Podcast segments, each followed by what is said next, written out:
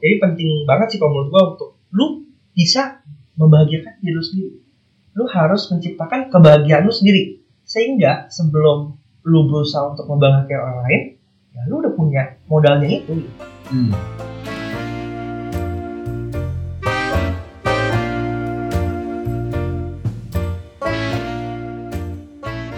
Hai, welcome to Mikir Mulu.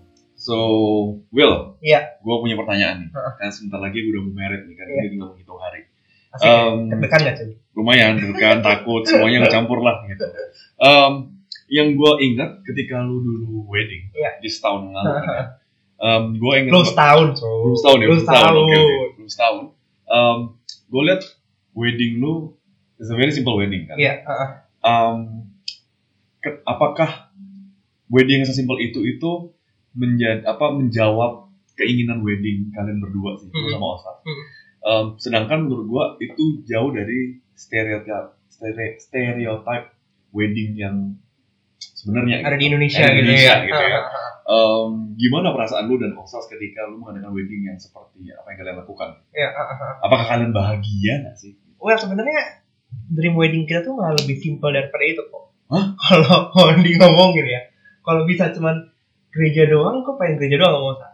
Oke. Gitu. Tapi kan balik lagi ya kayak kita mimpi punya kita punya dream wedding sendiri gitu dan itu harus dihubungkan lagi sama keluarga gitu. karena Hmm, menurut oke. gua sendiri eh, menikah itu bukan cuma antara gua dan Osa gitu, tapi Ya. kita menikahkan dua keluarga Oke. dan setiap keluarga kan punya punya mimpinya masing-masing juga ketika dia menikahkan anaknya nih gitu Oke. kan Ya. Dan akhirnya yang dilakukan adalah seperti itu sih kita nego-nego juga gitu sama Hmm. Ya. orang tua gue juga tapi so far gue bahagia sih dengan apa yang udah gue lakukan mungkin balik lagi ya Hmm. kalau kita ngomongin apakah orang lain juga happy dengan itu gue gak tahu Oke. tapi yang paling penting yang paling penting buat gue adalah gue puas dengan apa yang udah terjadi karena wedding itu gue yang menikmati nih bukan orang Oke. lain. Dan kalau misalnya gue sendiri saat itu yang gak nyaman ya gak enak juga sih ke depannya. Oke. Buat um, apakah di saat lu persiapan dan akhirnya di hari hari itu ada nggak sih netizen netizen netizen yang budiman itu Heeh. mungkin mereka mempertanyakan kok weddingnya William kayak begini sih? Kok ini kayak begini sih? Gitu. Ada nggak itu selentingan selentingan uh, during preparation atau di hari H masuk ke telinga lu dan osak lu kalau langsung sih nggak ada tapi yang Oke. saat itu terjadi adalah eh, adalah yang eh, undang ya jangan lupa undang ya jangan lupa undang ya gitu kan. Terus kayak dari undangannya sediakan banyak makin ke hari ke hari hari gitu gue tuh makin males kayak ngirim undangan kan makanya kayak yang ada printednya itu lama-lama kayak udah nih buat kami semua lah buat kami semua lah. Awalnya takut kurang malah gue ngasih nyokap gue semua dan nyokap gue juga sampai eh lulus mau ngasih siapa lagi gitu. Eh ya gitu sih kayak lebih ke apa ya ya gue sih bodo amat ya kayak mungkin nature-nya gue ya. Eh bodo amat gitu apa, apa apa pun yang, yang lo lakukan Ya. pasti ada aja yang ngomongin. Sih berarti Kayak- sebenarnya dengan apa pun karena gue sekarang ngalamin kan. Nah, temen gue bilang kok cuma segini sih? Heeh. kok cuma segini? Bokap nyokap gue udah nambah orang lagi nambah orang lagi. Tapi menurut gue enggak sih. Karena gue tahu apa yang gue udah expect gue udah set gue kan jalanin gitu. Nah menurut lo ketika lo dengar selentingan selentingan begitu ada request request tertentu atau ada permintaan apakah itu mengganggu lu gak sih dan Osa?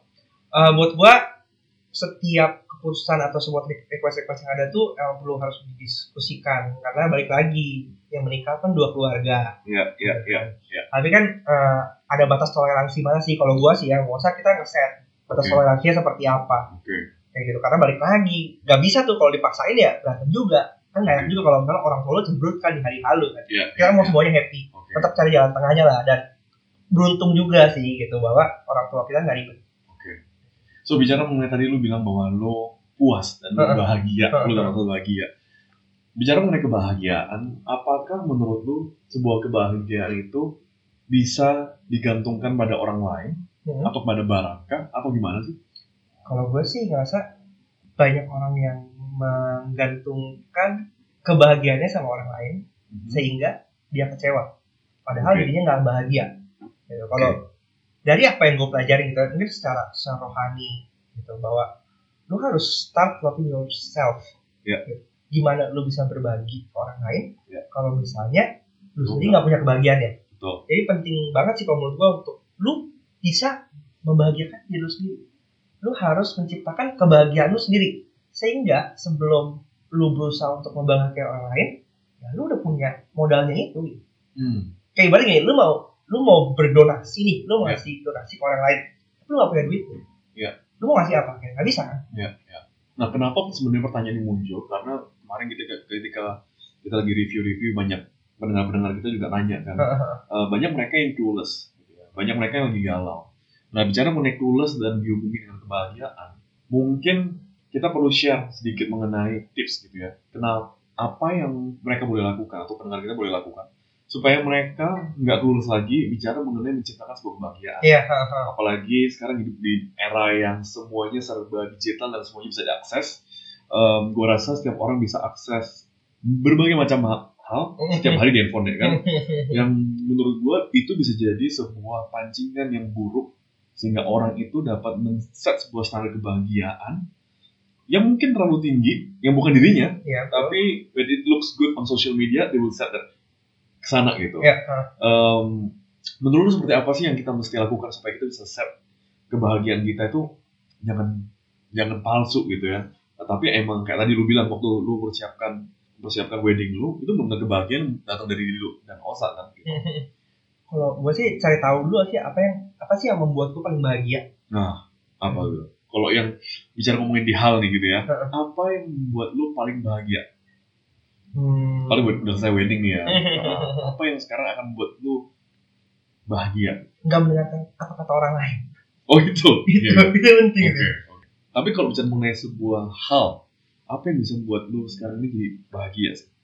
Eh, anak ya itu itu kalau itu emang iya sih itu Oke, itu nggak bisa di nggak bisa disangka lagi Oke. bahwa itu adalah kebahagiaan yang tidak bisa diungkapkan dengan kata-kata Ada nggak sih misalnya kayak ada orang yang nanya, Bil, anaknya cowok atau cewek? Harusnya tuh cewek, lu nggak minta ya? Atau cewek, atau cowok gitu. Bagaimana lu manage hal-hal kayak begitu? Secara personal ini? Oh, kalau kalau gue pribadi ya, eh, emang gue punya kita udah punya prinsip gitu bahwa Oke, mau cowok cewek mau apa itu kata orang suka suka oke. kita udah nggak pandang bulu soal itu gitu. karena balik lagi sih ya prinsip sih itu ada Oke. value yang gue pegang untuk nggak peduli soal itu Oke. Sebagai ini gue pengen nanya sih kayak ketika ngomongin ini, sekarang persiapan merit nih ya. Pasti gue rasa banyak cekcok banget dan itu dari perbincangan nih bis Iya. tiap orang bahwa kalau lu mau merit itu dalam masa-masa kritis Oke. karena banyak orang-orang yang mungkin mereka udah prepare merit Ya. sampai Ya, beberapa beberapa hari sebelumnya itu bisa chaos dan bubar Betul, semuanya Betul, betul, betul. ada nggak sih pengalaman lu sendiri gitu gimana lu menghadapi sikap itu dan kelihatannya sama yang lagi kita omongin ini nih sama sih kayak tadi lu bilang bahwa mungkin gue dan Maria udah set sebuah standar dan gue udah gue dan Maria udah cukup dewasa untuk mempelajari atau men-set um, diri kita untuk kita berdamai dengan diri kita sendiri. Hmm. Kita set sebuah standar yang kita mau gitu ya. Um, with still apa mengcater apa yang kita mau gitu. Hmm. Jadi nggak kita nggak sampai turunin apa standar kita enggak. Dan tadi sih mulai dari diri kita sendiri. Um, banyak banget. Tapi kalau dilihat menurut gue selama ini nggak sampai yang ada ada persiapan yang sampai mengganggu kita banget sih nggak ada. Hmm, Jadi menurut gue sampai detik ini so far so good, ya Um, sesuai dengan apa yang kita harapkan. Cuman memang tadi tuh ada beberapa hal ya selentingan-selentingan itu sekarang muncul tuh seperti suara suara tadi barusan ya suara tadi ya, Ah. suara tadi Eh, banyak banget gitu. Cuman gue untuk gue tetap untuk apa mencoba untuk balik lagi ke apa yang gue mau capai. oke Yang gue mau capai bukan satu hari acara itu, tapi setelah itu lebih penting. nah betul betul Akhirnya gue sama Maria juga oke kita fokus ke nextnya aja deh. Kita nggak fokusnya ke hari itu. Sekarang kita udah kayak oke whatever will be, let it will be. Hmm. Um, pedoman kita cuma di hari H pemberkatan. Ketika itu kita udah diberkatin, selesai dan that's it. Setelah itu is a celebration. Mau pernikahan buruk, baik pasti diomongin kayak tadi. Jadi kita betul.